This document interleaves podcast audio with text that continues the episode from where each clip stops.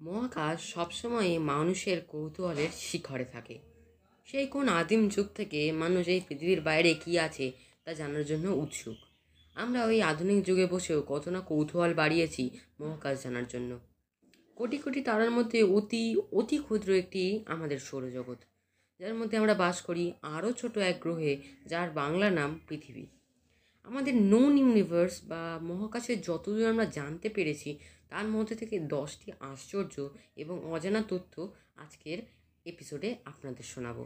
তার আগে একটা কথা বলে রাখি, আমি এই এপিসোডে কিছু শব্দ ব্যবহার করব একটু বেশি, যেমন ধরুন নোন ইউনিভার্স বা যেটুকু আমরা জানতে পেরেছি বা ধরুন এই যে মহাকাশের তো কোনো শেষ নেই, তাই আমরা যে আমাদের টেলিস্কোপ দিয়ে যত দূর অবধি জানতে পেরেছি, সেই অতটুকুর মধ্যেই আমরা আজকের এপিসোডের আশ্চর্য তথ্য এবং অজানা কিছু জিনিস আপনাদের শোনাবো।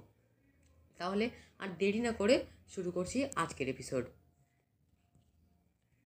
তার আগে বলে রাখি, আপনি যদি এখানে নতুন হয়ে থাকেন, তাহলে অবশ্যই সাবস্ক্রাইব করবেন এবং আপনি যদি আমাকে ইউটিউবে শুনে থাকেন, তাহলে পাশে থাকা বেল আইকনটি প্রেস করবেন। আপনি শুনছেন দি ইনফোজেনিক শো আমি সৈকত পুরকাইদ আপনাদের হোস্ট চলুন শুরু করি। ফ্যাক্ট নাম্বার ওয়ান আমরা কখনো কি ভেবে দেখেছি যে স্পেসের টেম্পারেচার কত হতে পারে? হ্যাঁ বিজ্ঞানীরা সেটাকে মেপে বলেছেন যে স্পেস বা মহাকাশের টেম্পারেচার প্রায় মাইনাস দুশো সত্তর দশমিক চার পাঁচ ডিগ্রি সেলসিয়াস মানে এটা গড় একটা টেম্পারেচার এবং এটা কিন্তু প্রচণ্ড ঠান্ডা।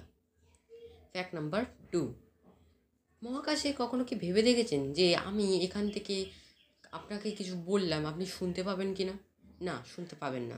কারণ মহাকাশে এক কোনো হাওয়া বা এয়ার নেই এবং মহাকাশে যে সমস্ত অণু পরমাণুগুলো থাকে, সেগুলো এতটাই দূরের অপর, একে অপরের থেকে যে সেগুলো শব্দ বহন করতে পারে না। পৃথিবীতে আমরা বায়ুর মাধ্যমে শব্দটাকে যায় একজনের কানে এবং যে অণু পরমাণুগুলো বায়ুতে থাকে, সেগুলোই শব্দগুলোকে বহন করতে পারে। কিন্তু স্পেস বা মহাকাশে এগুলো না থাকায় এগুলো কখনোই সম্ভব নয়। আমরা জানি যে মহাকাশে প্রচুর পরিমাণে লক্ষ লক্ষ কোটি কোটি ছায়াপথ রয়েছে। আমরাও আমাদের পৃথিবী, আমাদের এই সৌরজগৎ একটা ছায়াপথের অন্তর্গত। সেই ছায়াপথটার নাম হচ্ছে আকাশগঙ্গা, বাংলায় যাকে বলে, এবং ইংরাজিতে যাকে বলে মিল্কি ওয়ে গ্যালাক্সি। এই মিল্কি ওয়ে গ্যালাক্সিতে প্রায় একশো থেকে চারশো কোটি তারা থাকতে পারে। মানে এই মিল্কি ওয়ে গ্যালাক্সি বা আকাশগঙ্গা ছায়াপথে যত তারা দেখা যায়, তার মধ্যে একশো থেকে চারশো কোটি তারা আছে। এবং তার মধ্যে হয়তো অনেক তারাই যাদের কোনো সৌরমণ্ডল নেই তাদের কোনো গ্রহ নেই, আবার অনেক কিছুই আছে যাদের যেন গ্রহ আছে, যাদের কোনো তারা নেই মানে কোনো সৌরমণ্ডলে সে ঘোরে না। তাই এটাও কিন্তু একটা আশ্চর্য ব্যাপার। ফ্যাক্ট নাম্বার ফোর আচ্ছা আপনি কখনো ভেবে দেখেছেন যে আমাদের এই ব্রহ্মাণ্ড বিশ্ব ব্রহ্মাণ্ডের বয়স কত? হ্যাঁ আমাদের বিশ্ব ব্রহ্মাণ্ডের বয়স প্রায় চোদ্দোশো কোটি বছর বা একটুখানি অ্যাকিউরেট বইতে চাই, বলতে চাইলে তেরোশো আশি কোটি বছর। এবং এর আরেকটা একসঙ্গে একটা বোনাস ফ্যাক্ট বলে রাখি, যবে থেকে স্পেস তৈরি হয়েছে, তখন একটা বিস্ফোরণ হয়তো স্পেস তৈরি হয়েছে, যেটাকে বিজ্ঞানের ভাষায় বলে বিগ ব্যাং বিস্ফোরণ। এবং এই বিগ ব্যাং বিস্ফোরণের পর থেকে স্পেস বা আমাদের এই বিশ্বব্রহ্মাণ্ডের পরিধি এটা আস্তে আস্তে ক্রমশ বার, বেড়েই চলেছে, প্রতি সেকেন্ড মিলি সেকেন্ডে বেড়েই চলেছে মানে থামছে না। ফ্যাক্ট নাম্বার ফাইভ তো এবার আমরা একটু ছায়াপথ থেকে এবার নিজেদের জায়গায় চলে আসি, নিজেদের এই সৌরমণ্ডলটা চলে আসি। সৌরমণ্ডলটাও কিন্তু কম রহস্যজনক নয়। মাত্র দুটো গ্রহ আছে যাদের কোনো উপগ্রহ বা যেমন আমাদের ধরুন চাঁদ বা বৃহস্পতি শনির অনেক অনেক প্রায় সত্তর আশিটা উপগ্রহ রয়েছে। সেরকম সৌরজগতে দুটো গ্রহ আছে যার কোনো উপগ্রহ নেই। সেই দুটো গ্রহ হচ্ছে বুধ এবং শুক্র।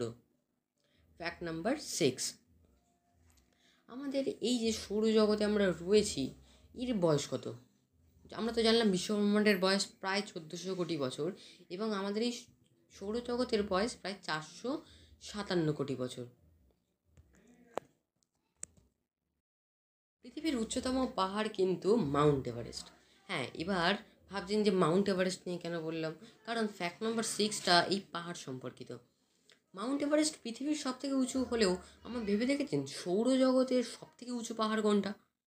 হ্যাঁ সৌরজগতের সব থেকে উঁচু পাহাড় হচ্ছে অলিম্পাস মন্স। এটি কিন্তু নাম দেখেই মনে হচ্ছে, এটা কিন্তু পৃথিবীতে নেই। এটা আছে মঙ্গলে।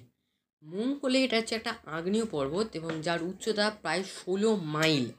মানে এটা মাউন্ট এভারেস্টের প্রায় প্রায় তিন গুণ এবং এর চওড়া এটি চওড়ায় প্রায় তিন লক্ষ চুয়াত্তর হাজার পনেরো স্কোয়ার ফিট।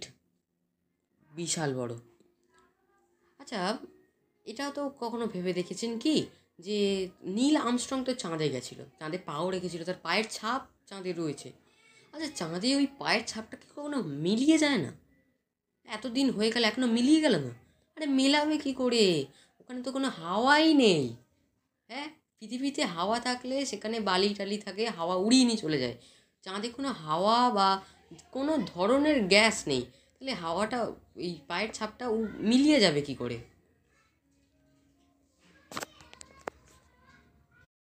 ধরুন আপনার ওজন একশো কিলো। হ্যাঁ জানি আপনাকে মোটা বলবে লোকে। তবুও বলছি, ধরুন আপনার ওজন একশো কিলো, এবার আপনার মনে হলো যে আপনি মঙ্গলে যাবেন, তাহলে মঙ্গলে গিয়ে আপনার কি ওজন একশো কিলোই থাকবে?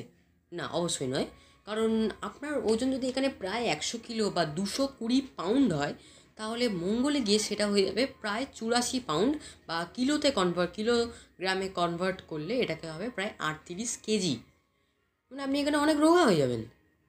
বাহ, বেশ ভালো। আচ্ছা আপনার তো রাতে যখন আমরা আকাশের দিকে দেখি, তখন কত কোটি কোটি লক্ষ লক্ষ তারা দেখা যায়।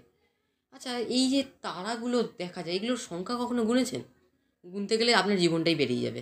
তো ওই কাজ নেই, কারণ তাতে আপনার সময়টাই নষ্ট হবে। তবু আমি বলে দিচ্ছি যাতে আপনাদের সময়টুকু বাঁচে। আমরা এই খালি চোখে যে কটা তারা দেখি, সেগুলো না সেগুলোর সংখ্যা অনেক।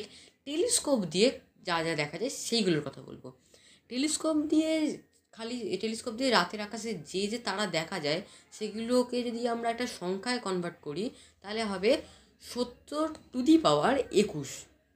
মানে ইংরাজিতে যাকে বলে সত্তর সেক্সটেলিয়ান এবার শূন্যগুলো বললাম না, সত্তর, সত্তরের পরে একুশখানা শূন্য বসাবেন, তারপরে বললাম কারণ আজকে যদি আমি ওটা করতে চাই, তাহলে এপিসোড হয়তো শেষ করতে পারব না। তাহলে এই গেল দশটা ফ্যাক্ট স্পেসের ব্যাপারে। যদি ভালো লাগে অবশ্যই লাইক করবেন। যদি আপনি ইউটিউবে শুনে থাকেন, আর যদি আপনি আপনার পডকাস্ট অ্যাপে শুনে থাকেন, তাহলে আপনার ফেভারিট পডকাস্ট অ্যাপে আমাকে সাবস্ক্রাইব করবেন। আর আপনি যদি আমাকে ইউটিউবে শুনছেন, তাহলে অবশ্যই একটা লাইক করে নিচে কমেন্ট করতে ভুলবেন না, কেমন লাগল আজকের ভিডিওটা। ধন্যবাদ। দেখা হবে পরের এপিসোডে